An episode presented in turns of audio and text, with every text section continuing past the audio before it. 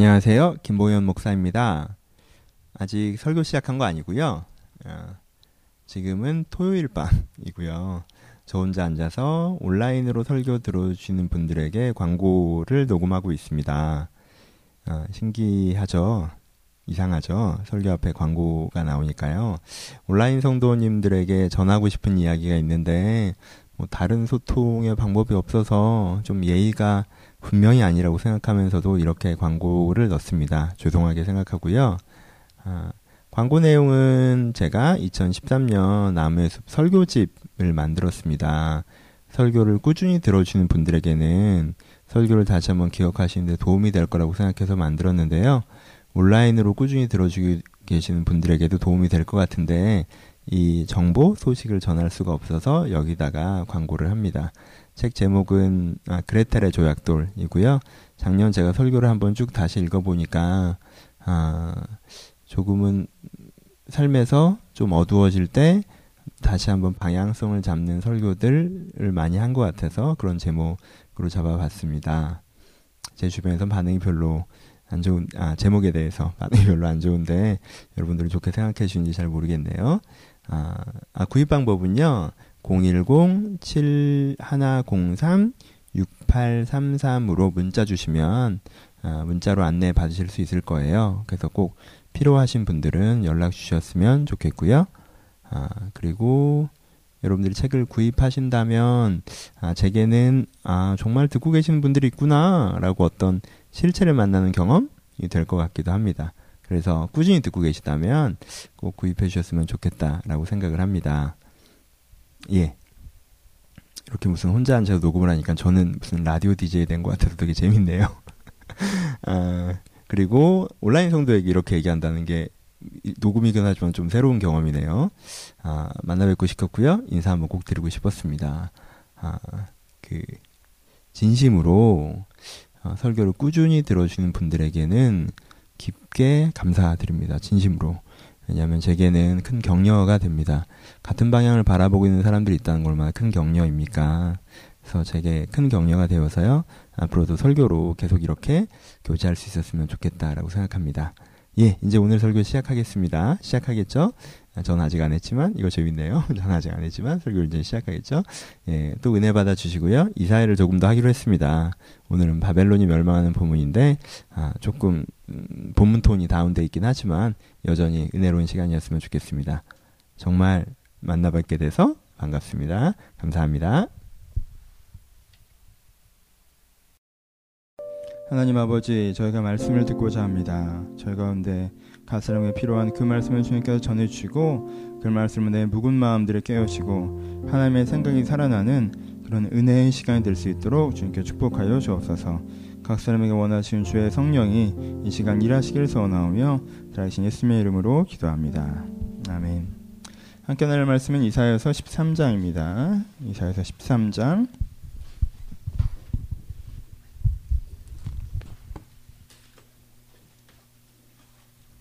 이사야서 13장 1절에서 16절 말씀입니다.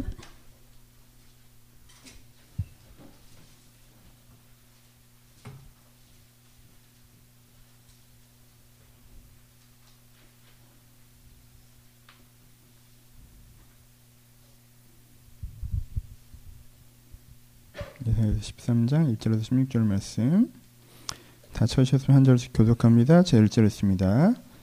아모스의 아들 이사야가 바벨론에서 대하여 받은 경고라.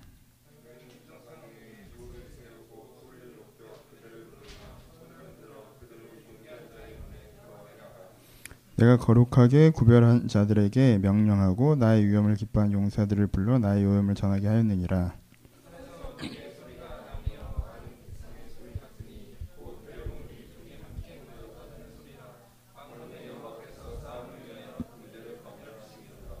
우리가 먼 나라에서 하늘 끝에서 왔으며 곧 여호와의 그의 진노의 병거라 온 땅을 멸하라 하미로다.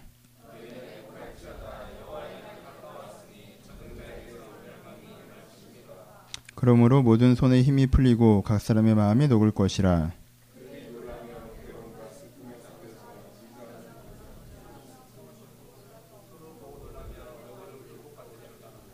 보라 여호와의 날 곧 잔혹히 분냄과 맹렬히 노하는 날이 이르러 땅에 황폐하게 하며 그 중에서 죄인들을 멸하리니.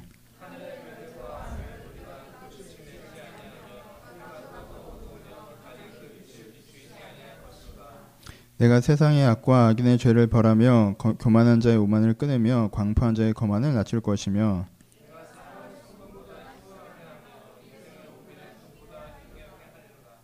그러므로 나 망군의 여호가 분하여 맹렬히 노하는 날에 하늘을 진동하며 땅을 흔들어 그 자리에서 떠나게 하리니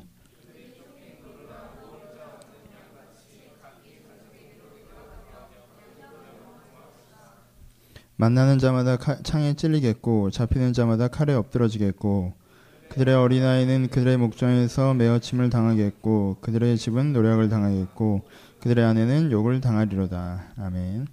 안녕하세요. 예, 오늘은 연휴를 맞아요. 산과 들로 많이 떠나시고 그렇게 많이 함께 하지 못했네요. 아, 사람이 많은 것도 예배가 좀 방해되는 게 있고요. 사람이 적은 것도 예배가 좀 방해되는 게 있어요. 하지만 그 옆에 있는 사람들에게 영향받지 마시고 오늘 은혜 받으러 오신 거니까 말씀에 집중하여서 각자의 은혜가 있었으면 좋겠다라고 생각합니다.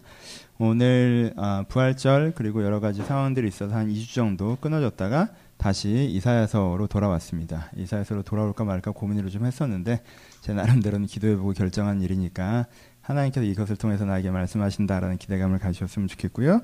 오늘 13장 맨 윗부분을 보시면 작은 글씨로 대부분 성경책은 이렇게 적혀 있을 거예요. 그렇죠? 바벨론에 대한 경고고요. 넘겨보시면 그 다음에는 14장의 어, 자그마한 보, 글자들을 보시면 바벨론의 멸망 이렇게 나옵니다. 15장에 보시면 모압의 황폐해짐, 16장에 모압의 고통, 17장에 에브라임과 다메섹의 멸망, 18장에 구스의 멸망, 19장에 이집트의 멸망, 20장에 벗은 섬지자의 예표, 그 다음에 바벨론의 멸망 뭐 이렇게 나갑니다. 그렇죠? 여러분 환영합니다. 예, 이사에서 13장부터 시작된 이 멸망 시리즈 예, 두달 동안 시작될 이 멸망하는 세상에 대한 설교 제가 여기 진입을 할까 말까 되게 망설였는데 일단 하기로 결정을 했으니까 함께 읽어 나갔으면 좋겠다라고 생각합니다. 그렇죠? 일단 본문을 쭉 읽으신 느낌이 어떻습니까? 읽으니까 막 와 이 구절은 참 마음에 와닿는다 이런 구절 오늘 혹시라도 있으셨나요? 있으셨으면 여러분들은 정말 깊은 영성을 갖고 계신 분들입니다. 그렇죠? 읽으면 대충 어떤 내용들이 연결돼요? 바벨론한테 얘기한다라고 한 다음에 2절부터 5절까지는 대충 너희가 이렇게 모여라라고 하나님의 군대를 모으시는 것 같아요. 그렇죠? 군대를 모으시는 것 같고 그 다음에 6절부터는 그 다음부터 어떻게 하는 거예요? 바벨론을 멸망시키는 얘기가 나오는 것 같아요. 너희가 이렇게 될 거고 이렇게 될 거고 이렇게 될 거고 난 다른 건 다 이해하겠는데 뒷부분에 어린아이들은 목장에서 매어침을 당하고 집은 노력을 당하고 아내는 욕보임을 당하고 뭐 이러면 좀 아 이거 하나님이 좀 이렇게 그렇잖아요. 화가 나도 선을 지켜야지 이게 뭐야? 약간 이런 생각까지 좀 이렇게 멸망하고 멸망하고 멸망하고 이런 느낌이 좀 들죠. 그렇죠? 그래서 16장 1절부터 16절을 쭉 느꼈을 때 느끼는 우리의 감정들은 어때? 이제 멸망 시를 쭉 하셔야 되는데 우리가 잘 안 읽잖아요. 이런데 안 읽죠. 아, 망했구나 하고 넘어가 잘 안 읽잖아요. 너무 꼼꼼히 봅시다. 이렇게 망했다고 하면 우리가 느끼는 감정은 사실 뭐예요? 이런 폭력적인 하나님이 부끄럽습니다. 그래서 우리가 하나님 보기 부끄러워서 빨리 넘어가 주는 거예요. 괜찮아요. 이런 폭력적인 하나님이 부끄럽지 않습니까? 지금 내용인즉슨 어떻게 들려요? 바벨론이 지금 너희 괴롭히지? 조금만 기다려. 내가 가서 죽여버릴 테니까. 이거잖아요. 좀만 참아. 좀만 참아. 좀 있다가 내가 가서 걔네들을 혼내줄 걸 생각하니까 참아지지. 걱정 마. 내가 가서 어떻게 멸망시킬 거냐 하면 걔네 땅도 초토화시키고 내가 걔네 가족들도 멸하고 고향까지 남겨두지 않고 내가 이렇게 다 죽여버릴 거야. 마음이 풀리지 않아? 좀만 기다려. 이렇게 말하는 하나님의 말이 얼마나 천박합니까? 그렇지 않아요? 여기에 공의가 있습니까? 사랑이 있습니까? 진리가 있습니까? 서로 이런데 위로받는 사람이 있다면 그 사람 또한 얼마나 못돼 먹은 사람입니까? 힘센 놈이 나 때렸으니까 쟤보다 힘센 놈을 데려와서 고체를 쥐어 패겠다. 이 마음으로 마음의 평안을 얻는 자가 얼마나 못돼 먹은 자라는 거예요. 그러니까 우리는 이 부분은 왠지 이제 불편해요. 그러니까 빨리 넘어가 주는 거예요. 왜? 하나님 민망할까봐. 그렇죠? 근데 다시 생각을 해보죠. 그럼 하나님이 진짜 이런 적이 있어요? 하나님의 불병거가 내려와서 이 땅을 휩쓸었던 적이 있습니까? 하나님의 불병거가 바벨론을 쳐들어가서 바벨론 왕조를 멸망시키고 그 사람들의 아이들까지 다 죽이고 그 땅의 땅끝까지 멸하고 이런 적이 있습니까? 없어요. 그렇죠. 하나님이 유다의 군대를 사용하셔서 바벨론을 그렇게 치신 적이 있나요? 없죠. 유다의 군대가 바벨론으로 진군한 적이 있습니까? 한 번도 없습니다. 바벨론이 어떻게 망했어요? 바벨론 페르시아한테 망했어요. 메소포타미아한테 망했단 말이에요. 그렇죠? 바벨론은 물론 그 정권이 몰락하는 것처럼 국가가 교체됐던 나라예요. 그러니까 이런 일들이 벌어지지 않았다라는 거예요. 우리가 생각하는 하나님의 군대가 바벨론의 도시로 진군한다든가 유다가 바벨론의 도시로 진군한 일이 안 벌어졌다는 거예요. 여러분 이 사실을 기억하면 하나님이 더 관대해 보여요? 아니면 하나님이 더 무능해 보여요? 이쯤 되면 아니 못 돼 먹었는데 힘도 없어 보이잖아요. 내가 대신 죽여줄 거야라고 했는데 사실은 못 죽인 거야. 그러니까 전형적인 되게 찌질한 캐릭터의 느낌이 나오는 거잖아요. 와, 너 걔가 너 괴롭혀서 내가 진짜 착살을 내줄 거야근데 아, 뭐 저렇게까지 말을 해. 너무 저 사람이 폭력적이다 했더니 입만 그런 거야. 말만 그런 거야. 실제 하지도 못했어. 아, 그러면은 이쯤 되면 하나님은 폭력적인데 무능한 거죠. 어제 그걸 살고 싶다 해서 이런 애들 잠깐 나왔던 것 같긴 한데 하여튼 폭력적인데 무능한 캐릭터 약간 어제 일배 나왔어요. 그걸 살고 싶다 해서 아, 제 설교 들으시는 일배 하시는 분들 계시면 끊으세요. 온라인으로 들으시는 분들 중에서도 끊으세요. 제발. 내가 일배가 왜 문제인지 한번 글을 써야겠어. 하여튼 어, 예, 돌아와서 그런 이미지잖아요. 그럼 저런 그런 지금 정말 그런 건가요? 이쯤에서 우리가 자주 하는 실수를 한번 생각해 봅시다. 이쯤 되면 하나님이 진짜 그런 분이라는 게 평소에 내가 아는 하나님이랑 괴리되잖아요. 그럼 우리가 질문을 가져봐야죠. 내가 본문을 제대로 읽은 게 맞나? 라는 질문을 가져봐야 됩니다. 우리는 좀 과격한 표현이란 자극적인 장면이 나오니까 그냥 빨리빨리 넘어갔던 건 아닌가? 아, 또 이런 얘기구나 하고 지나갔던 건 아닌가? 성경엔 이 얘기가 도대체 왜 이렇게 많이 써 있는 걸까? 앞으로 한 10여 장을 이런 얘기를 하는데 왜 이렇게 많이 이런 얘기가 쓰여져 있는 건가? 우리는 이 이야기를 제대로 이해하고 있나? 우리 좀 다시 한번 생각을 해봅시다. 두 가지 포인트. 하나, 여러분, 이건 설교문이에요. 묵시적인 설교문이에요. 그쵸? 묵시적인 설교문을 읽을 때 항상 고려하는 거, 고려해야 된다는 게 이거는 사실적인 글쓰기나 역사적인 글쓰기로 되어 있지 않다라고 그랬어요. 그쵸?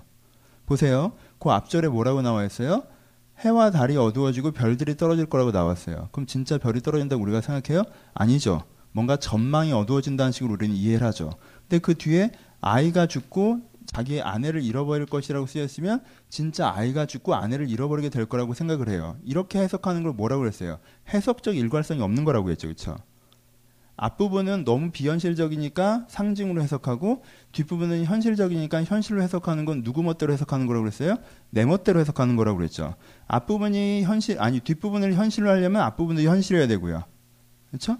뒷부분을 아, 앞부분을 상징으로 해석하려면 뒷부분도 상징으로 해석해야 되는 거예요. 그렇죠? 설교문은 정확하게 상징적인 글쓰기는 아니에요. 하지만 뉘앙스상 은유와 비유가 많이 들어가는 글쓰기입니다. 그렇죠? 의미들을 좀 생각하고 다시 한번 읽어봅시다. 그게 첫 번째 여러분들 피하라는 거고. 두 번째, 이 사람들이 설교를 들을 때랑 우리가 이 글을 읽을 때랑 굉장히 큰 포인트의 차이가 발생해요.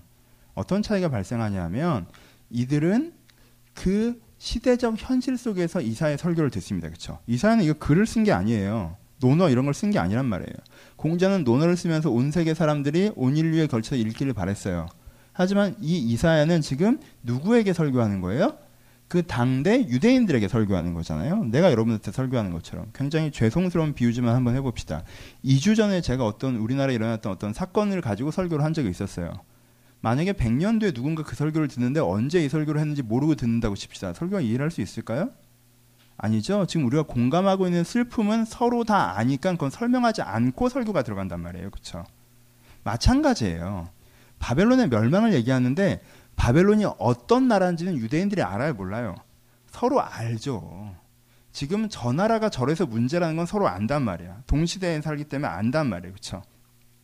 근데 그 나라가 이 지금은 그렇지만 앞으로는 어떻게 될 거야라고 얘기하는 거죠. 이 설교는. 그러니까 이 설교를 읽는 우리한테 무슨 문제가 생겨요? 지금은 그렇지만은 우리는 모르고 듣는다는 거예요. 지금은 그렇지만을 모르는 상태에서 앞으로는 어떻게 될 거야만 들으니까 아, 왜 그렇게까지 되는데? 라고 되는 거예요. 그쵸? 그러니까 우리가 이 설교를 이해하기 위해서 맨 처음 해야 되는 건 뭐냐면 그러니까 현재 바벨론의 문제가 뭔지를 알아야 돼요. 어, 그걸 어떻게 알아요? 안 써 있는데. 여러분 알 수 있는 방법이 있어요. 글이라는 건. 글이라는 건 반어가 이미 들어가 있잖아요. 너는 이렇게 망할 거야라는 얘기 중에 뭐가 내포돼 있어요. 네가 이랬었지만이 내포돼 있죠. 그러니까 우리는 멸망에 대한 이야기의 반어, 멸망에 대한 이야기를 반대로 해석해 보는 것을 통해서 이들의 현재가 어땠는지를 유추해 볼 수 있겠죠. 그러니까 바벨론의 현재가 이런데 거기 속에서 네가 어떻게 움직여야 하고 그러면은 이렇게 될 것이다. 이 3단 논법으로 오늘의 이야기가 진행되는 것입니다. 오케이? 그럼 본문을 그런 관점으로 다시 한번 봅시다. 하지만 이거는 상상을 해봐야 되는 유추를 해봐야 되니까요. 첫 번째, 현재 바벨론은 어떤 나라였을까요? 제가 잡은 포인트 세 개로 리딩해서 일단은 따라오셔야 되겠네요. 저는 저는 세 번째로 얘기한 걸 첫 번째로 두는 게 더 이해하기에 좋다고 생각해서 세 번째로 얘기한 거 먼저 얘기해 봅시다. 13장 12절에 보면요. 나는 내가 사람을 순금보다 희소하게 하며 인생을 오빌의 금보다 희귀하게 하리로다라고 얘기하고 있어요. 그렇죠? 뭐가 뭐보다 더 귀하게 만들겠다고 얘기해요? 금보다 사람이 더 귀하게 만들겠다고 얘기해요. 그렇죠? 정확한 반은 뭐겠어요? 그러면 현재 바벨론은 어떤 나라라는 거예요? 사람보다 금이 더 귀한 나라라는 거죠. 그렇죠? 내가 너희들을 멸망시켜서 금보다 사람이 더 귀한 나라로 만들겠다라고 얘기하시는 건 지금 어떤 게 문제라는 거겠어요? 너희들은 지금 사람보다 금이 더 귀하지라고 얘기하시는 거죠. 그렇죠? 바벨론은 어떤 나라예요? 풍요와 성공을 지향하는 나라죠. 무엇보다 사람보다. 사람이 중요하지 않아요. 뭐가 중요해요? 성공이 중요해요. 권력이 중요해요. 황금이 중요해요. 이게 바벨론의 가치였어요. 무엇이 안 중요하다고 했어요? 사람이 안 중요하다고 그랬어요. 그러면 그 다음에 멸망에 대해서 우리가 이해할 수 있는 부분들이 있습니다. 그 다음에 뭘 얘기해요? 너희가 멸망해서 고향으로 돌아가려고 한다 할지라도 가다가 다 죽을 것이고 너희가 멸망해서 너희가 멸망해서 가족만이라도 지키려고 할, 할지라도 그 가족도 지키지 못할 거라고 얘기하시죠. 그렇죠? 그러면 이것도 여전히 반으로 연결이 될 수가 있어요. 그럼 이 나라가 어떤 나라라는 거예요? 지금의 바벨론은. 돈과 성공과 권력을 추구하느라 사람도 신경 쓰지 않고 공동체, 고향도 신경 쓰지 않고 가정도 신경 쓰지 않고 그것을 향해서 달리는 나라라는 거죠. 좀 멸망 얘기를 같이 섞어서 해보면 그러니까는 이 사람들이 어떻게 하고 있다는 거예요. 지금 멸망당했다는 게. 성공을 위해서 달리고 돈을 위해서 달리다가 그것이 다 무너졌을 때 꼭 그런 사람들 있잖아요. 그런 아저씨들 성공과 돈을 위해서 달리다가 그게 무너지면 그때서야 친구 찾고 가정 찾는데 이미 20년 동안 방치된 인간관계는 다 망가져 있기 때문에 그를 반겨줄 고향도 없고 그를 품어줄 가족도 없는 상태. 그런 거잖아요. 지금 그런 걸 얘기하고 있는 거죠. 진짜 누구를 막 이렇게 창으로 꼽고 이런 얘기를 하는 게 아니라. 그러니까 이들의 첫 번째 어떤 이 나라의 문제는 뭔 거예요? 성공과 돈과 권력을 향해서 힘을 향해서 달려가느라 사람도 안 보이고 공동체도 안 보이고 가족도 안 보이는 상태. 그러니까 이들의 첫 번째 상태죠. 그렇죠? 두 번째. 근데 이 지향을 갖고 있는데 두 번째 상태를 보려면 그 윗줄을 보면 알고 있어요. 그 윗줄에 뭐라고 나와 있냐면 그 윗줄에 땅에 대한 얘기가 나오죠. 9절에 이 그날에 땅을 황폐하게 하겠다라고 얘기하시고요. 10절에 하늘의 별과 별무리가 그 빛을 내지 않고 해가 돋아도 어두우며 달이 그 빛을 비추지 않겠다라고 얘기하는 부분이 나와요. 그래서 어떻게 하냐 하면 악인들의 오만을 끊어버린다. 교만을 끊어내겠다라고 얘기하는 부분이 나와요. 그렇죠? 이걸 반대로 봅시다. 이 사람들은 어떤 사람이에요? 땅은 공급되는 힘을 상징해요. 여러분, 싸움은 밥심으로 해요, 주먹으로 해요? 밥심으로 하죠. 라는 개념의 땅이에요. 그렇죠? 여러분, 미국이 강한 이유는 군수 물자가 많아서 강해요. 국방비가 많아서 강해요. 국방비가 많아서 강한 거예요. 10년 동안 미국이 현재처럼 국방비를 쏟아부을 수 없으면 미국은 강대국에서 곧장 밀려납니다. 그렇죠? 그러니까 뭐예요? 그런 공급하는 힘. 돈이건 밥이건 이 사람이 지속적으로 힘을 낼 수 있도록 공급하는 힘을 얘기한 게 땅이에요. 그렇죠? 이 사람들이 뭘 갖고 있어요? 땅을 갖고 있죠. 공급한 힘을 갖고 있어요. 그 다음에 뭘 갖고 있어요? 별을 갖고 있죠. 별은 뭐예요? 가치관이고 지향이죠. 가치관이고 지향이에요. 이 사람들의 가치관과 지향은 특별히 뭐였어요? 돈과 성공과 권력이었죠. 여러분, 돈과 성공과 권력을 추구하는 사람이 충분한 자산과 능력을 가지고 그 성공과 그 성공과 성취를 이루어내면 현실이 진짜 그렇게 되죠. 그렇죠? 그럼 그걸 이루어낸 사람들은 어떻게 해요? 되게 자만해지죠. 그렇잖아요? 여러분, 웬만한 집에서 태어났어요. 근데 똑똑하기도 해요. 그래서 사업을 벌렸는데 30대, 40대 됐는데 엄청나게 잘 됐어요. 근데 사업을 하는 과정이요. 굉장히 경제적인 구조를 이해해서 뭐 이게 이렇게 몇 바퀴 돌려서 돈 불린 거고요. 저렇게 저렇게 아는 인맥 사용해서 이렇게 성공한 거고요. 이렇게 이렇게 어찌어찌해서 한 거란 말이에요. 그래서 성공을 해서 지금 굉장히 잘 나가요. 이 사람이 어때요? 인생이 뭔지 다 알고 있는 사람이죠, 이 사람은. 세상이 어떻게 살아야 되는지 다 알고 있는 사람이에요. 세상은 뭐고 인생은 뭐고 이렇게 하면 되고 이렇게 못하는 사람들은 좀 이렇게 B급이고 이 영역 이 아예 이런 기회도 못 잡은 사람들은 좀 하류층이고 나랑 다른 사람들이고 딱 이렇게 된단 말이에요.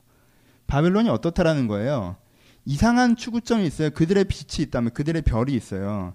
근데 그들의 별이 있는데 그들의 별을 이뤄낼 수 있는 자기 뭐가 있어요? 역량을 또한 갖추고 있어요. 그러니까 그걸 뭘로 만들었어요? 현실로 만들었잖아요. 바벨론이 제, 세계를 제패했단 말이에요.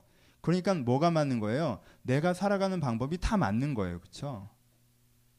내가 살아가는 방법이 다 맞는 거예요. 자만하고 오만하고 교만하다고 반복적으로 표현합니다. 그렇죠? 이게 바벨론의 현재예요. 돈과 성공과 명예를 추구하고 사람들을 신경 쓰지 않아요. 돈과 성공과 명예를 추구해요. 근데 그걸 그 계획과 자산을 통해서 완성했어요. 그렇기 때문에 이게 최고라고 생각해요. 그게 바벨론이에요. 세 번째. 세 번째로 표현되는 건 윗구절입니다. 그들의 손에 힘이 높고 그들의 마음이 녹았다로 표현돼 반대. 그들의 손에 힘이 있고 그들의 마음이 단단한 상태. 그러니까 바벨론의 현재 상태겠죠. 손에 힘이 있고 마음이 단단한 상태를 뭐라고 표현합니까? 손에 힘이 있다는 건요. 어떤 문제가 닥쳐도 해결할 능력이 있는 게 손에 힘이 있다고 얘기하는 거예요. 그렇죠? 그러니까 이건 약간 미래 시제죠. 봐요. 내가 이걸 추구해. 난 돈과 성공을 추구해. 근데 그걸 내 역량으로 이루어냈어. 그리고 앞에 무슨 일이 생기더라도 나는 이 힘으로 그걸 다 핸들링 할 수 있어.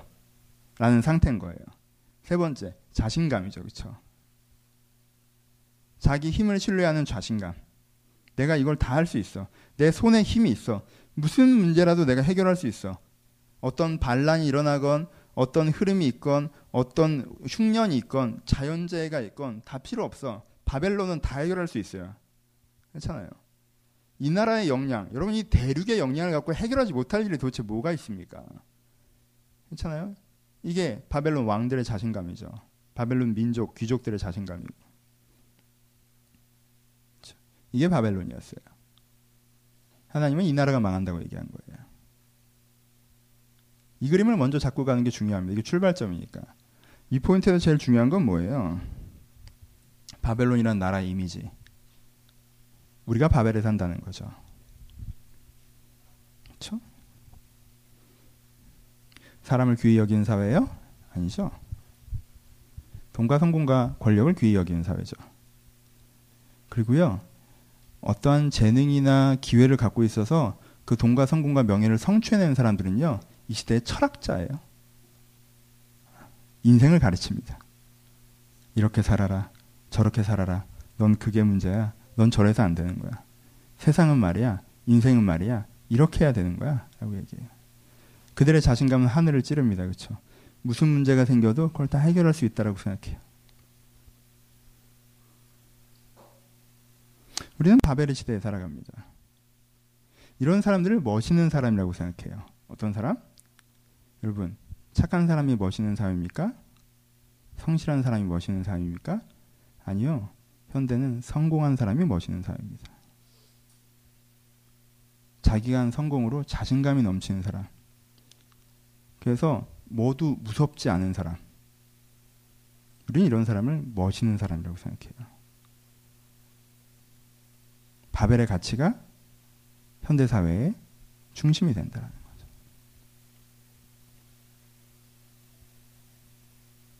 하나님께서는 이 사회가 망할 거라고 얘기하셨어요. 하나님께서는요, 이 사회를 이런 사람들을 결단코 멸망시킬 거라고 오늘 얘기하십니다. 하나님은요, 사람을 귀히 여기지 않고 돈을 귀히 여기고 성공과 명예를 귀히 여겼던 사람들이 그 성공과 명예가 자기 손아귀에서 눈 녹듯이 사라질 때 그때서야 가족을 찾고 친구를 찾아도 아무도 자기의 일 위로해주는 사람 없이 홀로 남게 되게 하겠다고 말씀하셨어요. 하나님이요, 자기 월급을 자랑하고 자기 돈을 자랑하고 자기 사회적 위치를 자랑하고 내가 이 정도 위치에 있으니까 이 정도 돈이 있으니까 이 정도 명예가 있으니까 내가 뭐나 되는 것처럼 인생은 어쩌고 저쩌고 세상이 어쩌고저쩌고 하는 사람에게 그것들이 다 무너져 내리게 하셔서 자기가 아무것도 아닌 초라함으로 다시 한번 걷게 하신다고 하셨어요. 그래서 아 앞으로 노후 나 앞으로 이렇게 살아가면 되지. 내가 부어놓은 연금이 얼마고, 내가 갖고 있는 부동산이 얼마고, 내가 세우는 인생 플랜이 얼마고라고 얘기하는 사람에게 그래, 네 손이 어떻게 펼 수 없게 만들어줄게. 네 마음이 녹아내리게 만들어줄게. 여러분 인생에 대한 위대한 계획을 세우고 계십니까? 노후까지 다 보장되셨어요? 내일 아프면 어떡할 건데? 모레 죽으면 어떡할 건데? 내면에 우울증이 찾아오고 공황장애가 찾아오면 어떡할 건데? 여러분 가족이 분열되면 어떡할 건데? 애가 자기 마음대로 살아가면 어떡할 건데? 인생 계획이라고는 돈 계획이 아니에요. 내 재정 계획 몇 개 세워놓고는 난 인생 계획을 세우고 있다 자신감 있는 사람에게 마음이 놓고 손을 펴지 못하게 하시겠다고 얘기하셨어요. 내가 해놓은 투자 방법 몇 개? 내가 갖고 있는 월급 얼마? 내가 갖고 있는 지금 어떤 자산 얼마 정도? 내가 갖고 있는 인맥 어느 정도, 내가 갖고 있는 거래처 몇 개 정도, 내가 갖고 있는 명성 어느 정도, 아, 나 이걸로 할 수 있어. 라고 자기 땅을 자랑하는 사람에게. 그래서 자기 생각에 맞는 대로 인생은 이렇게 살아가는 거야, 저렇게 살아가는 거라고 자기 별을 제시했던 사람에게 하나님께 멸망하게 하셨다고 말씀하십니다. 그럼 이게 축복입니까? 저주입니까? 이게 축복이에요? 저주예요? 어떤 사람에겐 저주겠죠. 왜요? 이 시대는요, 누군가에겐 천국인 시대고 누군가에겐 지옥인 시대이기 때문에 그래요. 그렇죠? 하나님은 이 시대를요, 자만과 강포의 시대라고 부르셨어요. 이 시대는 누군가에게 천국인 시대고 누군가에게 지옥인 시대예요. 그 시대적 시대적 그 시대적 흐름에 맞아서 내가 운이 좋게도 성공을 해내다든가 혹은 아예 태어나기 그렇게 태어나서 내가 태어났을 때 이미 성공이 주어졌다든가 하는 사람이 아닌 대부분의 사람들, 바벨론이 아닌 대부분의 사람들은 바벨론의 군대의 군인이어서 싸움 잘했고 태어나기를 바벨론 사람으로 태어나지 않은 그 당시에 그 제국에 나왔던 많은 사람들, 나름대로 유다, 암몬, 나름대로 나라를 형성하고 자기 나름대로 살아갔던 그 많은 사람들은 다 종으로 추락하고 다 이등 국민으로 추락하고 농사를 지어도 세금으로 빼앗겨가고 바벨론의 풍요를 뒷받침하는 역할로 몰락해가고 그 사람들에게는 지옥이었고요. 이들에게는 천국이었던 시절이었어요. 그쵸? 이사회처럼.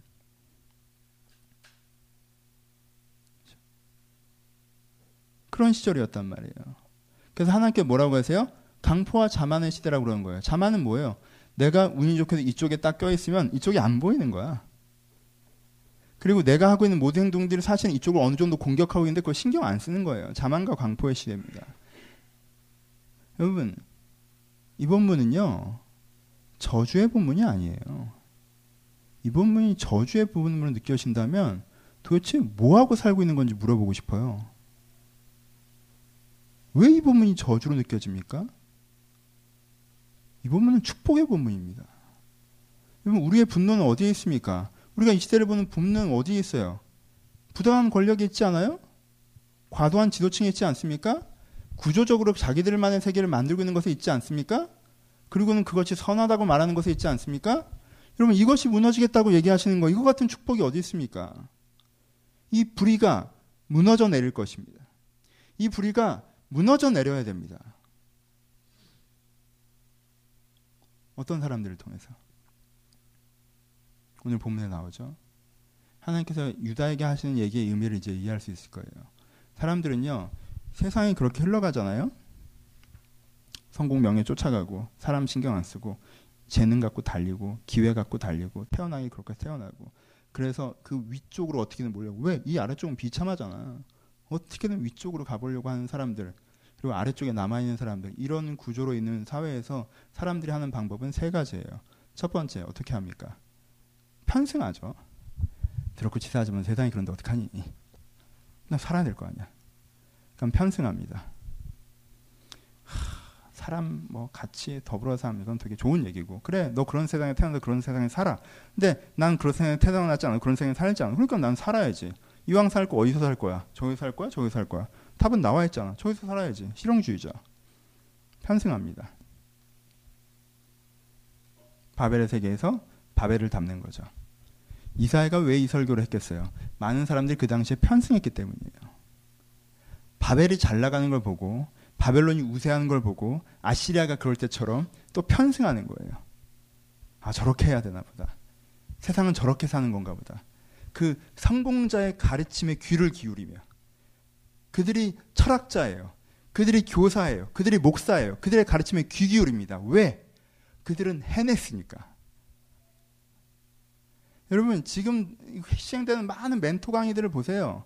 강연들을 보십시오. 사람들이 그 말에 귀 기울이는 이유가 뭐예요? 성공했다는 거 아니야. 그 사람이 뭔 직종이건 어떤 일을 했건 성공했다는 이유 때문에 인생에 대해서 말할 수 있는 권리를 얻잖아요. 도대체 그 사람이 기업 하나 일으켰다고 해서 왜 인생에 대해서 말할 수 있는 거지? 그 사람이 그 계통에서 성공했다고 해서 인생에 대해서 삶에 대해서 논하지? 그렇게 된다는 거예요. 하나는 편승하죠. 사람들의 첫 번째 반응입니다. 두 번째 반응은 뭐예요? 두 번째 원망과 분노입니다. 이게 조금 다른데 하나로 묶어보죠. 원망, 원망과 분노. 한, 한 단어로 표현하면 단절이죠. 원망과 분노. 원망이랑 분노랑 좀 달라요. 원망은 뭐예요? 아, 하나님 세상이 왜이 모양이에요? 라고 하는 거죠. 왜 나를 이런 나라에 태어나게 하셨어요? 라고 하는 거예요. 왜 나를 이런 부모 밑에 두셨어요? 라고 하는 거예요. 왜 나는 이렇게 이런 얼굴로 태어나게 하셨어요? 왜 보낼 때 이렇게 아무런 재능도 안 주셨어요? 원망하는 거죠, 첫 번째. 원망하면 사람이 어떻게 됩니까? 원망하면 어떻게 돼요? 원망하면요, 내가 피해자기 때문에 어떻게든 나 하나 살아남는데 집중해도 된다라는 당위가 생깁니다. 그렇잖아요. 지금도 이런 문제가 생기니까 당장 나온 얘기가 이민 가겠다는 얘기 아니에요. 괜찮아. 원망하면 나 하나 빠져나가도 된다는 당위가 생겨요. 왜 세상이 날 이렇게 공격했잖아. 세상이 문제잖아. 그러니까 나 하나 살아야 될 거 아니에요. 그렇죠? 여러분 이민 가고 싶으세요? 여러분 하나님께서 여러분들 이민 보내주실 것입니다. 한국이란 나라는 빼죠. 그리고 지금 있는 158개국인가 168개국인가를 우리 봉에 넣어서 통에 담습니다. 여러분 그거 할래요?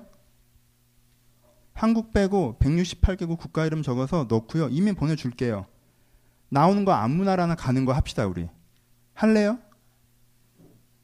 여러분 되게 치사한 거 알죠? 짐바브에 갈 거예요? 아, 짐바브에 나라 나 뭔지 몰라요. 좋은 나라일지도 몰라요. 가까운 데 가실래요? 북한 가실래요? 뽑으면 갈 거예요?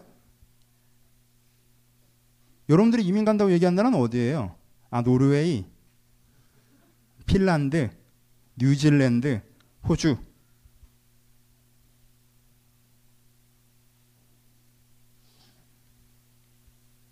원망하는 사람은요, 자기가 피해자이기 때문에 자기가 도망가도 된다는 합리화가 있습니다. 이민을 갈 거면 그렇게 가야지.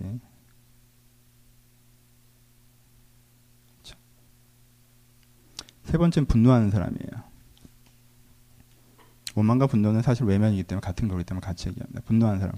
세상이 왜 이 모양이야! 라고 얘기하는 사람이죠. 이건 약간 성격 차이예요. 좀 여린 친구는요, 원망해요. 그리고 좀 성질이 들어온 애들은요, 분노해요. 약간 성격 차이예요. 그렇죠?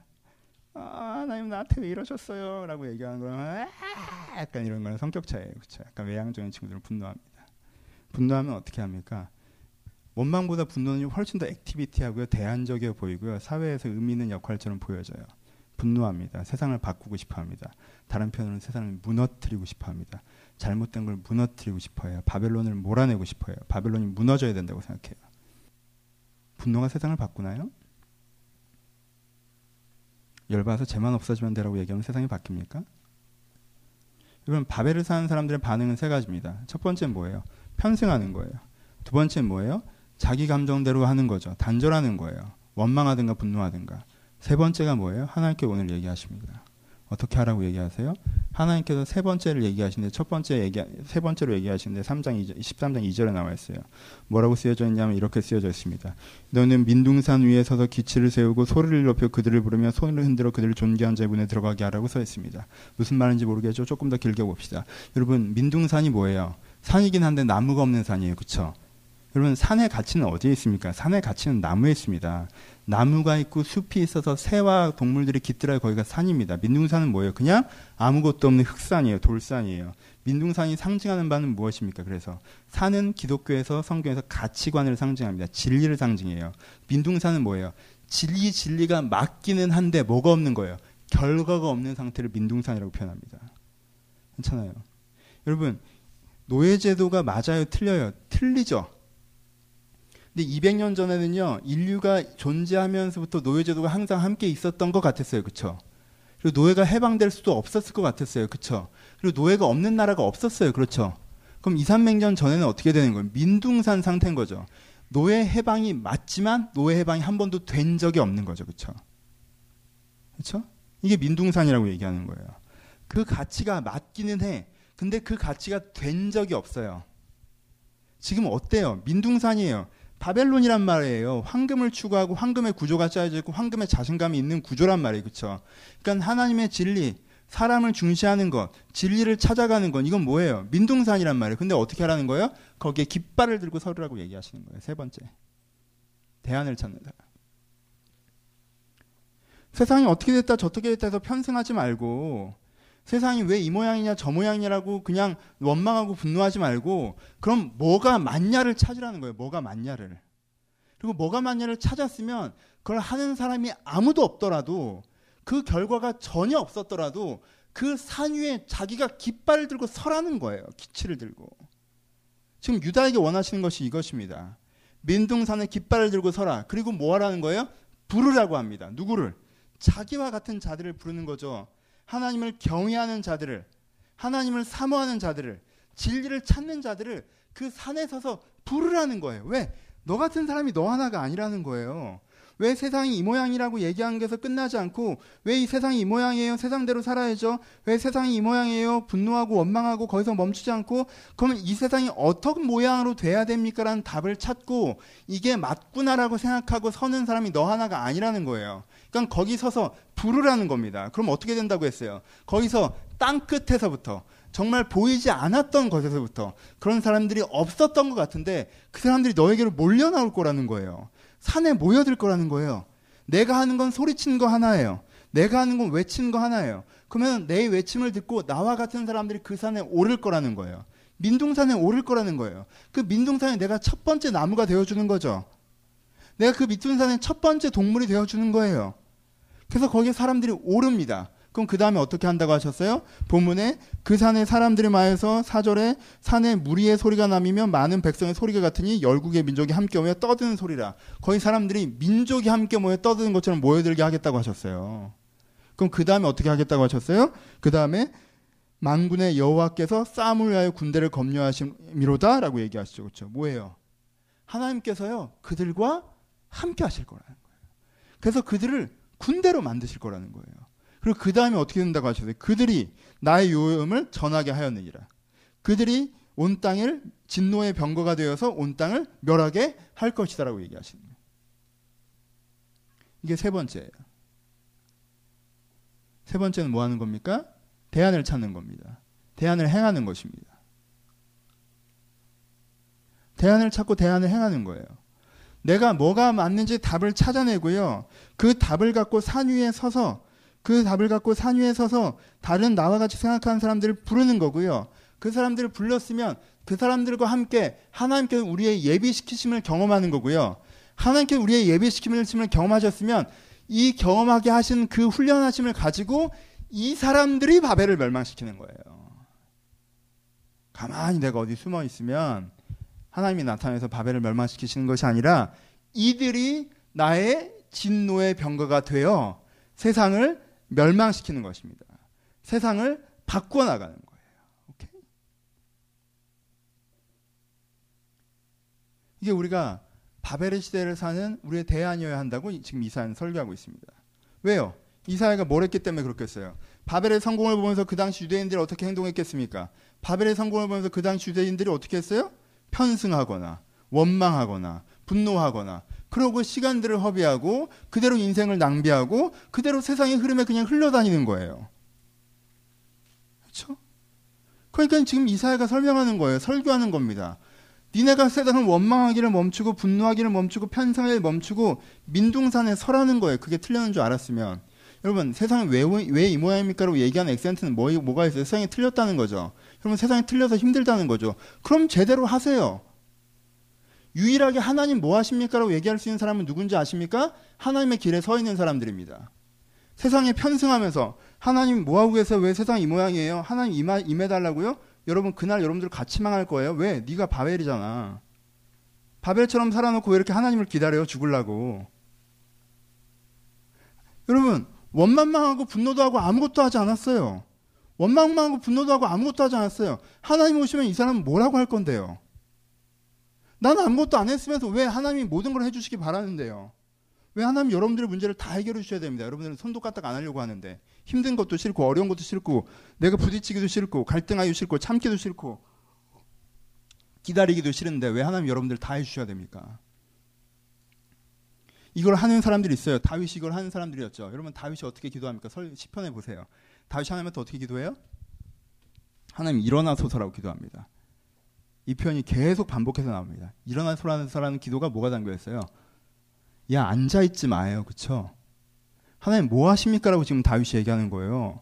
지금 이렇게 상황이 이런데 앉아서 뭐해라고 얘기하는 거예요 하나님한테. 왜 다윗은 그렇게 설교할 수 있어요? 다윗은 민둥산에 깃발을 들고 서 있기 때문에 그래요. 하나님 깨소서라고 얘기합니다. 지금 다시 하나님께 뭐라고 그래요? 뭐라고 하는 거예요? 깨소서라는 말. 요즘식으로 하면 자냐? 예요. 너 자냐 지금? 지금 내가 깃발을 들고 여기 서 있는데 내가 당신의 뜻에 따라 세상과 싸우고 있는데 당신 지금 주무십니까? 깨어나소서. 여러분, 여러분들 하나님의 길에 서 있잖아요? 그럼 하나님 뭐 하십니까? 라고 외치십시오. 하나님께 그 외침을 듣고 일어나실 것입니다. 하나님께 그 외침을 듣고 깨어나실 거예요. 하나님은 그렇게 그런 사람들과 함께 일하셨습니다. 그러니까 괜히 편승하고 살면서 원망하고 살면서 분노하고 살면서 하나님 뭐 하십니까? 그러지 마세요. 사람들 참 이상하다. 악한 세상을 내버려 두면 하나님 뭐 하십니까? 그래요. 악한 세상을 버려도 하나님 뭐 하십니까? 그래요. 어떻게 해야 돼? 하나님 어떻게 해야 되니? 이 부당한 구조적인 문제와 죄악의 구조를 갖고 사람들이 악을 계속 행하고 있는데 내버려둬야 돼요? 아, 그거 내버려두면 또 뭐라고 해요? 근데 그것 때문에 문제가 생기고 균열이 생기고 세상이 무너지면 아, 또 하나님한테 뭐라고 해요? 어떻게 하라는 얘기야, 도대체? 여러분, 하나님 왜 그러십니까? 라고 얘기할 수 있는 사람은요, 깃발을 듣고 민둥산에 서 있는 사람만 그렇게 얘기할 수 있는 거예요. 그리고요, 그 사람과 함께 하나님은 분명히 일하십니다. 그게 오늘 이사에서 13장이 불간데 외치고 있는 얘기입니다. 여러분, 이 외침이 그냥 읽기 싫은 본문들이에요? 그냥 부담스러운 구절들입니까? 하나님은 폭력적이고 쪼잔한 분이에요? 아니에요. 이 본문은 살아 숨쉬는 말씀들이 있어요. 왜요? 우리 가운데 지금 당장 필요한 본문은 이런 본문이에요. 이사에서 뒤에 가면 따뜻한 본문들이 나옵니다. 네가 불 가운데를 지나갈지로 내가 너와 함께 하시고 네가 불 가운데를 지나갈지로 내가 너와 함께 하고 내가 너를 지키리라. 나의 의로운 오른손이 너를 붙들기라. 이사야서의 유명한 구절이죠. 곧 나와요. 한 20주 하면. 이게 나옵니다. 근데요, 그 구절만 읽은 사람은요, 아무짝에도 쓸데없어요. 왜? 그 구절 읽고 뭐라고 생각해요? 다 잘 될 거라고 생각해요. 자기가 바벨에서 성공할 거라고 생각해. 바벨의 논법과 바벨의 구조에서 자기는 높이 올라갈 수 있을 거라고 생각해요. 그 구절을 읽고 그 구절을 붙잡고 그 구절을 써놓고 내가 이 바벨에서 유능한 바벨이 될 거라고 하나님을 믿는다고 고백합니다. 여러분, 바벨이 불탈 때 그도 함께 불탈 것입니다. 그 얘기를 누구에게 한 거예요, 여러분? 그 얘기가 왜 뒤에 나옵니까? 왜 이사에서 1장, 2장이 아니라 저 뒤에 40장, 50장가에 나옵니까? 그 얘기를 누구에게 한 거예요? 민둥산에 서 있는 사람들에게 한 거 아닙니까? 민둥산에 서서 주님을 기다리고 있는 사람에게 민둥산에 서서 자기와 같은 사람들과 함께 하나님을 부르짖는 사람에게 내 의로운 오른손이 너를 붙잡을 것이고 내가 불 가운데로 지나갈지라도 네가 물 가운데로 지나갈지라도 내가 너와 함께 하겠다고 말씀하시는 거 아니에요. 여러분, 이 장에서 여러분들이 고민하시고 결정하셔야 됩니다. 여러분들은 누굽니까? 막연하게 잘 된다고 하기는 얘기는 오늘 여러분들 기분을 좋게 해줄 뿐 여러분들 인생을 바꾸지 않아요. 하지만 여러분들이 스스로 돌아보셔야 돼요. 여러분들은 누굽니까? 난 편승하는 사람은 아닙니까? 난 원망과 분노가 안 느껴져 주저앉아 있는 사람은 아닙니까? 그래서 여러분들이 결정하셔야 됩니다. 민둥산에 서는 자가 되기로. 주의 글을 부르는 자가 되기로. 이 세상이 악한 이유는 그런 사람들이 없었기 때문이라는 걸 인정하면서 나는 힘드니까 누가 대신해주고 나는 누리기만 했으면 좋겠다라는 그 논리를 갖고 있는 한 여러분들은 무엇도 주장할 수 없어요. 여러분들이 서서 그 시대를 오게 해야 됩니다. 그럼 여러분들과 하나님이 함께 하실 것입니다. 세 가지 적용을 하고 말씀 마칩시다. 첫 번째, 이런 시대적인 설교는 아 그래 뭔가 내 뷰와 시야를 바꿔야겠다는 생각을 들지만 막상 집에 가면 뭘 어떻게 될지 모르겠어요. 그러니까 적용을 한번 해봅시다. 예전엔 이쯤에서 제가 더욱더 뜨겁게 몇 번 소리를 지르고 우리 기도하자고 하고 마쳤는데 그러니까 여러분들이 뜨거운 가슴을 갖고 내일부터 똑같게 살기 때문에 적용을 한번 해봅시다. 여러분들 이 기준을 갖고 있다면 여러분들은 내일부터 뭘 바꿔야 됩니까? 첫 번째, 여러분 무엇이 맞는지 치열하게 물어보십시오. 여러분 일상생활을 살면서 뭐가 맞는지 질문하는 습관을 가지세요. 이게 적용의 첫 번째입니다. 무엇이 맞습니까? 어떻게 해야 될까요? 라고 물어보지 마시고 어떻게 하는 게 맞나요? 라고 물어보셔야 돼요. 우린 다 어떻게 해야 될까요?를 물어봐요. 어떻게 해야 될까요? 그럼 뭐가 될까요? 물어보는 거야. 어떻게 해야 성공하게 될까요? 라고 물어보는 거잖아. 어떻게 해야 편안하게 될까요? 라고 물어보는 거잖아. 하나님한테 계속 물어보죠. 하나님 어떻게 해야 될까요? 저를 인도해 주세요. 주님께서 시키신 대로 할게요. 이렇게 다 하겠다는데 왜 나한테 안 가르쳐 주세요? 여러분, 첫 문장이 틀렸어요. 주어 여러분들이 스킵해서 그렇지. 어떻게 해야 성공하게 될까요? 라고 물어보는 거잖아. 하나님이 가르쳐 주는 대로 하, 성공할 수 있다고 내가 믿고 하나님께서 성공하는 법을 가르치면 내가 다 할 건데 왜 안 가르쳐 주세요? 하나님 날 멀리 하세요? 난 이렇게 믿음이 있는데 무슨 말을 하는 거예요, 지금? 어떻게 해야 맞나요를 물어봐야지. 그러면 질문하는 습관을 가지십시오. 질문하는 습관을 가지세요.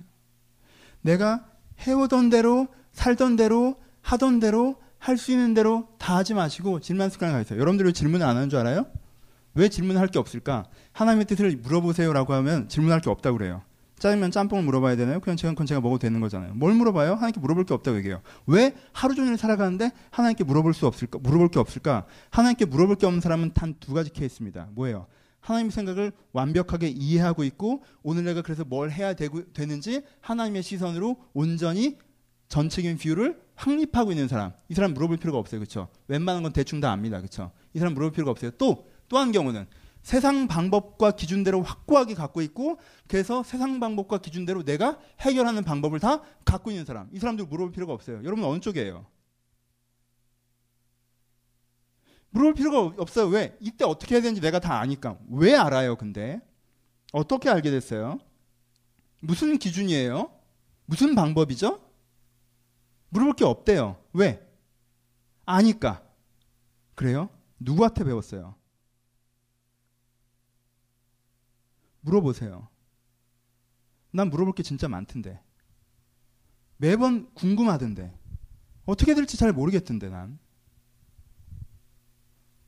어떻게 하는 게 주의 뜻에 맞는지, 진리인지, 최선인지, case by case. 이 수많은 케이스 속에서 나는 매번 물어보는데. 왜 묻지 않으십니까? 물으십시오. 이걸 묻겠다고 할 때 기도가 필요해지는 거예요. 이걸 물을 결단이 없는데 기도 시간을 늘리려고 해도 할 기도가 없죠. 묻는 습관을 가져야 돼요. 여러분들이 하고 있는 여러분들의 삶의 방식에 대해서 다시 한번 하나님 앞에서 이게 맞는지 묻는 습관을 가져야 돼요. 두 번째, 지금보단 조금 더 미약해지십시오. 여러분, 자신감이 넘치고 자부심이 있는 거 굉장히 좋은 거예요. 나도 자신감 넘쳐 보이잖아. 뭐 자신감 없는 것 같아? 난뭐 가진 것도 없는데 자신감 넘쳐 보이잖아요. 그렇죠? 그런 거 말고 여러분 자신감과 자부심이 넘친다는 건 그래서 뭘 어떻게 해나가야 될지 다 안다는 거에서 오잖아요. 자신감과 자부심이 넘친다는 건요. 뭘 어떻게 될지 다 안다는 얘기거든요. 모든 걸 할 수 있다는 얘기예요. 그렇죠? 그 말은요. 완성형이란 뜻이에요. 무슨 말이에요? 고정됐다는 뜻이에요. 무슨 말이에요? 하던 대로 한다는 얘기예요. 하던 대로 하는 사람만 자신감과 자부심에 넘칠 수 있습니다. 진행형인 사람은요, 지금 내가 뭘 못하고 있는지를 알아요. 뭘 더 배워야 되는지 알고요. 그 부분을 개선해야 된다는 걸 알아요. 그 부분이 개선되지 않기 때문에 지속적으로 문제가 발생하고 있다는 것도 느끼고요. 그래서 그걸 개선하려고 노력하는 중입니다. 그래서 자부심과 자존감에 넘치지 않습니다. 고정된 사람만. 다 커서 이제 계속 이대로 살 사람만. 자신감에 넘칩니다. 모든 걸 아는 것처럼 얘기하고요. 여러분, 바벨이 되지 마십시오. 바벨은 정점에 섰어요. 모든 걸 알고 자기가 해냈어요. 인생은 이렇게 하면 되는 거고, 나라는 저렇게 하면 되는 거예요. 누구도 나에게 충고할 필요가 없어요. 왜? 역사상 가장 위대한 제국을 이뤘으니까. 그 자신감이 그들을 죽였습니다. 여러분 두 번째, 지금보다 미약해지세요. 자신감에 넘치지 마세요. 여러분의 자신감의 근원이 하던 대로 하는 것인지 다시 한번 물어보세요. 내가 하던 대로, 내 방식대로, 내 기준대로. 여러분, 주의 뜻대로 하려면요, 판단이 빠를 수가 없어요. 그렇잖아.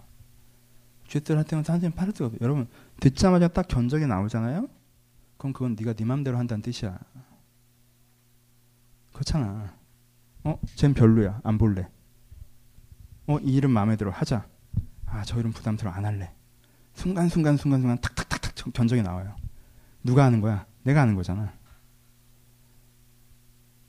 숙고함이 없는 거잖아요. 조금 더 미약해지라는 말은요, 숙고하는 태도를 가져야 된다는 얘기예요.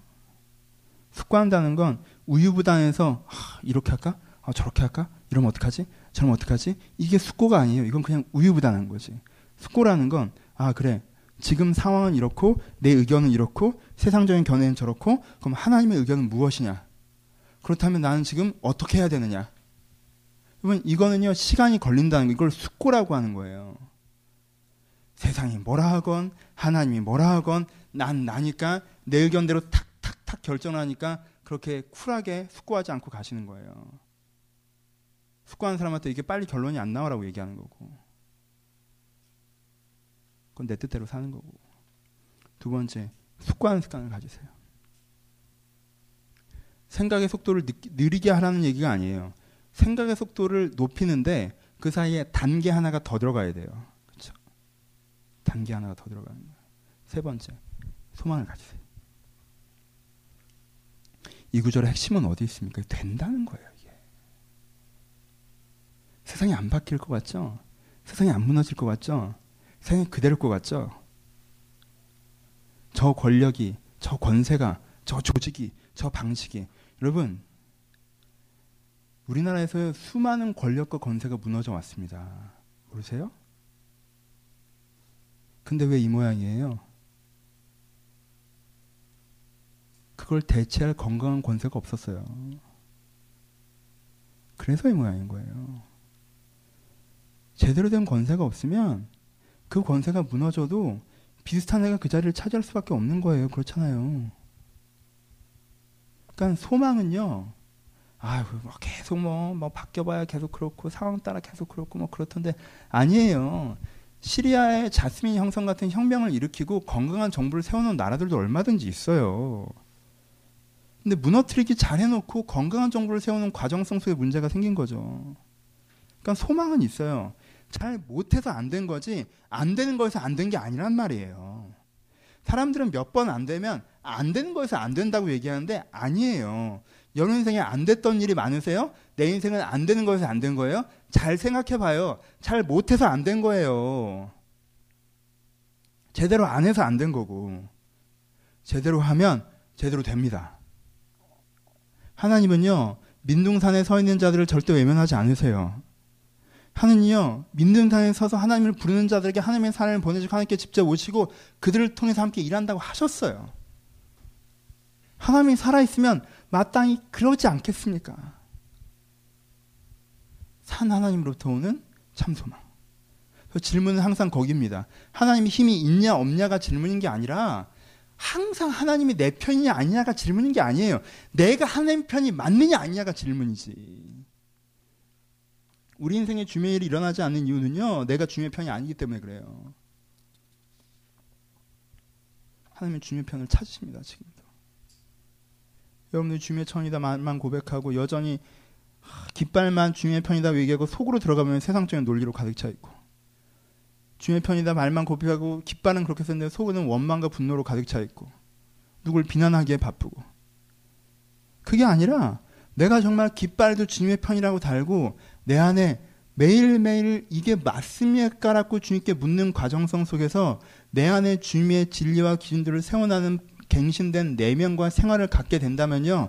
여러분, 하나님 여러분들 쓰지 않으시겠습니까? 그런 사람을 쓰지 않으시겠습니까, 하나님이? 그런 사람이라면 이미 쓰임받고 있습니다, 여러분. 그 주변에 빛이 되고 있을 거예요. 소금이 되고 있을 거예요. 영향을 미치고 있을 거고요. 주님께 그 인생을 만들어 가실 것입니다.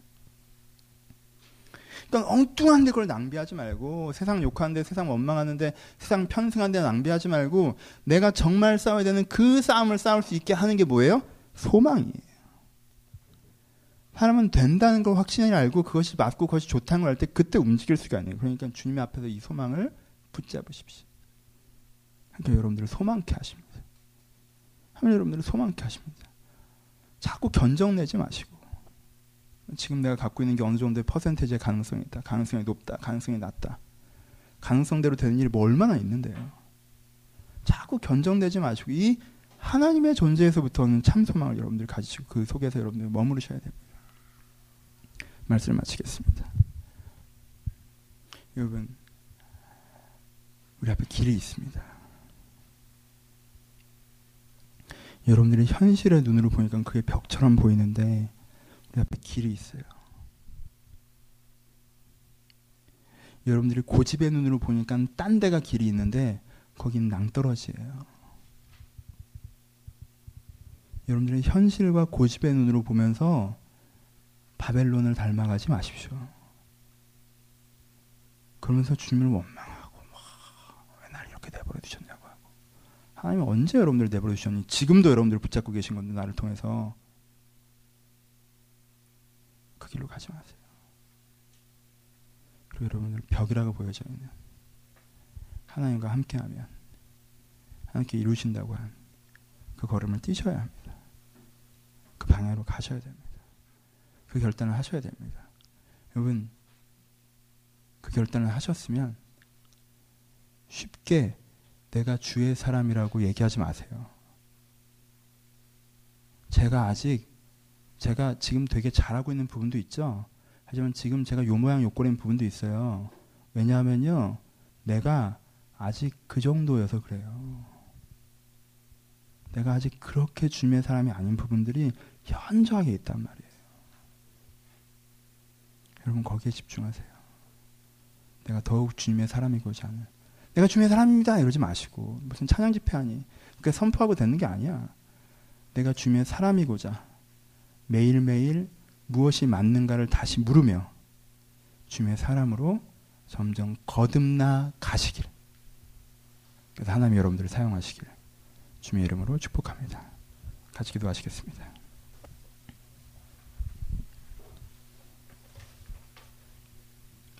여러분 바벨이 참 사람들을 거만하게 하는 것 같아요.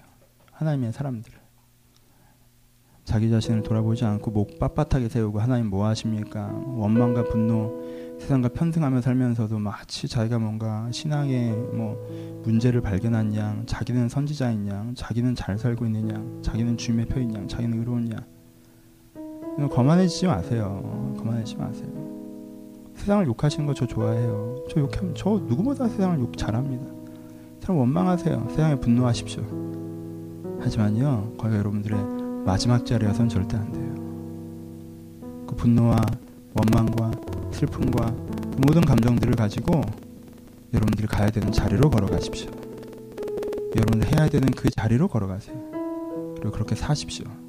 그렇게 살면서 얘기하세요. 하나님 어디 계시냐고 지금 누워 계시냐고 하나님 어디 계시냐고 지금 앉아 계시냐고 내가 지금 안 보이시냐고 주를 위해 뛰는 나에게 일하셔야 되지 않겠냐고 그런 사람이 되었으면 좋겠습니다.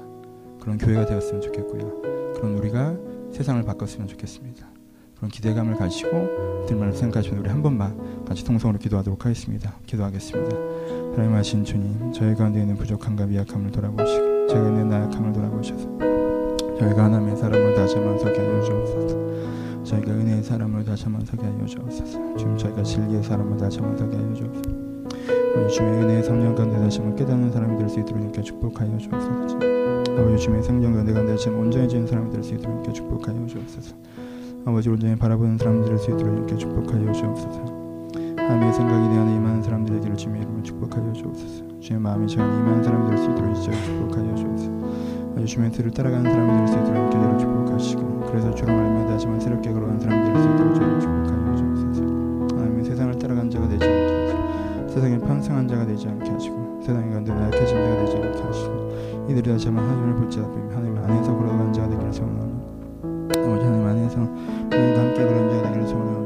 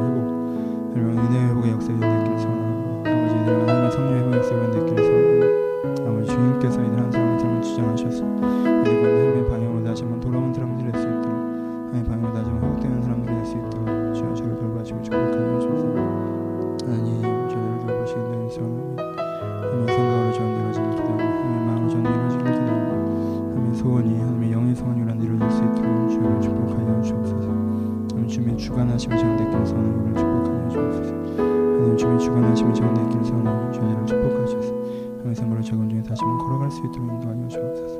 하나님 우리를 통해서 하나님께 일하시는 것들 제가 보기를 소원합니다. 아버지 주여 저희가 아버지 뒤로 물러가 침례에 빠진 자가 되지 않게 하시고 민중당에서도 깃발을 들고 있는 사람들이 될 수 있도록 한 사람 한 사람 마음 가운데 아버지 주님께 인도하시고 함께 하여 주옵소서. 주님께 인도하시길 소망을 들어주시옵소서.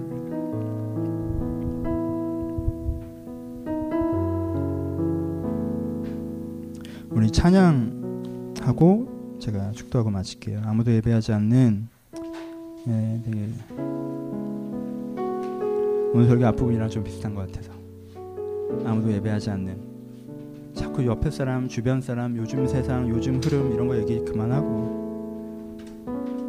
유재석도 어제 시류를 따라가면 시류를 만들 수 없다고 그랬는데 자꾸 이렇게 주변 타지 마시고 내가 하나님의 방향 혼자서라도 거기에 서서 그 방향을 만들어가는 사람이 되었으면 좋겠습니다. 하나님 아버지 저 혼자라도 서 있길 바랍니다.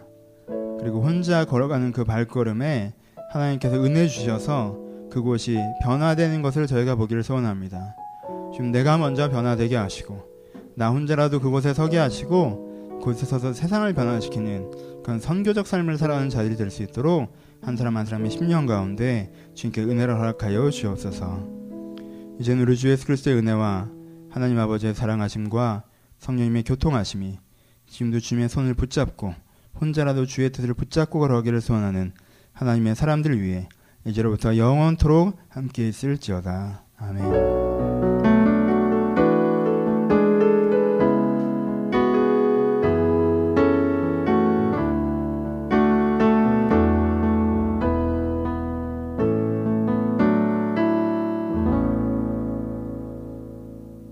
감사합니다. 예배를 마쳤습니다.